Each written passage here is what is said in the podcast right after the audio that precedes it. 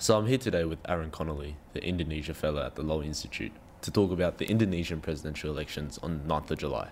Aaron, you note that new polling data suggests that the Indonesia elections are a lot closer now than we anticipated three months ago. Can you elaborate on this? Sure, thanks, Steve. We've seen four polls in recent months from less established organizations that show a slight Prabowo lead. I and most other observers don't normally assume that those firms' results are dispositive because they don't have the established track record for accuracy that other pollsters have.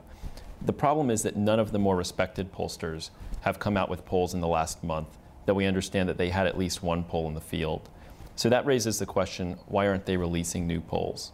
And one possible explanation is that each of the top three firms, CSIS, uh, Saiful Mujani Research and Consulting, and Indikator, are run by Jokowi supporters.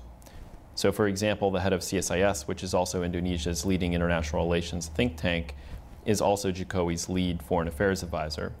If their polls showed a big Jokowi lead, as they had in the past, they would have been released by now. So while the evidence isn't definitive, we have to assume that the race is at least very tight. So, what key events have led to this dramatic turnaround in the polls?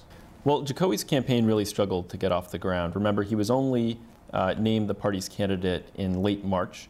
You had legislative elections in April. And after those elections, we saw a lot of barely hidden infighting between Jokowi's team and those close to party chair Megawati Sukarnoputri and her daughter Puan. So Indonesians were looking for Jokowi to establish himself as a leader in his own right, independent of Megawati, uh, who has lost three presidential elections, and he did not do that.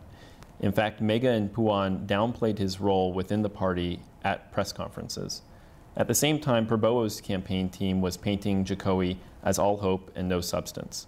So by the time Jokowi's team released a detailed 41 page manifesto, Prabowo's team had already defined Jokowi as a lightweight who was taking orders from Mega. So, second, there's also the ground game and the air war. Prabowo built a coalition of parties uh, with a very well oiled machinery that is designed to get out the vote at the local level. And Jokowi is relying on this very diffuse network of volunteers. One relatively optimistic PDIP loyalist described it to me as Visigoth hordes taking on the Roman army and added that he hoped the result would turn out the same, but Prabowo's organization appears to be overcoming all that hope. So on the airwaves, Prabowo is winning as well. His coalition includes two media magnates whose television stations hold a 40% share of Indonesian households. Jokowi's coalition also includes a media magnate, but his share is only 2%. And that's before we get into social media, where Prabowo's team have been releasing some very slick campaign videos that have performed very well among younger Indonesian voters. I understand that some of Prabowo's supporters overnight have been using your interpreter blog post to claim that they've taken the lead in polls, but that's not quite right, is it? That's not quite right, and it's not what I wrote. Uh, we don't have surveys that show a Prabowo lead in the polls uh, that from well-established consulting firms. And we're still waiting for those surveys to come out. They may show a Prabowo lead, they may show the race in a dead heat, or they may show a slight Jokowi lead. But uh, based on the evidence we have available, we do have to consider that Prabowo may have taken a lead based on uh, less established survey firms' uh, results. And we also have to consider that if local cadres, if local party officials are seeing a Prabowo lead, they're much more likely to want to go over to the Prabowo side. The bandwagon effect uh, that momentum can have in Indonesian elections is enormous because these local officials want to be on the side of the winner for the next five years. So some of this momentum may at this point be self-sustaining. That said, there are still two weeks left in the campaign. There's a lot that can happen. We'll have to watch very closely to see if Jokowi can stage a comeback. So, what would a Prabowo presidency mean for Indonesia's relations with the rest of the world? Well, the truth is, we don't really know. Prabowo has a very complicated personal history.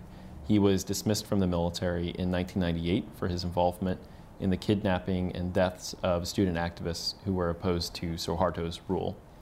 Uh, as a result, he has not been issued a visa to enter the United States uh, in the last 14 years. He's also used a lot of very nationalist rhetoric on the stump, talking about uh, foreign companies bleeding Indonesia of its national wealth. There's reason to believe that he's perhaps a little bit more moderate than his rhetoric would suggest.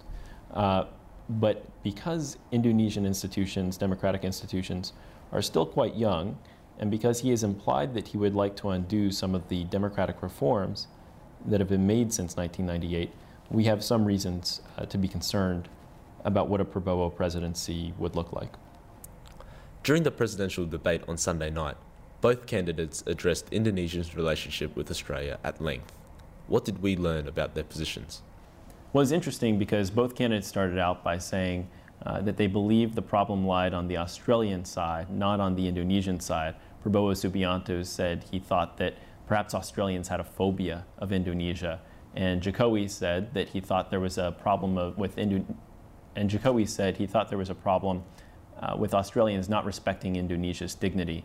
But after those uh, early responses, they both reverted into uh, rhetoric that is very much in the mainstream on Indonesia Australia relations, uh, both saying that they thought it was very important to be friends with Australia and that it was important to resolve disputes diplomatically.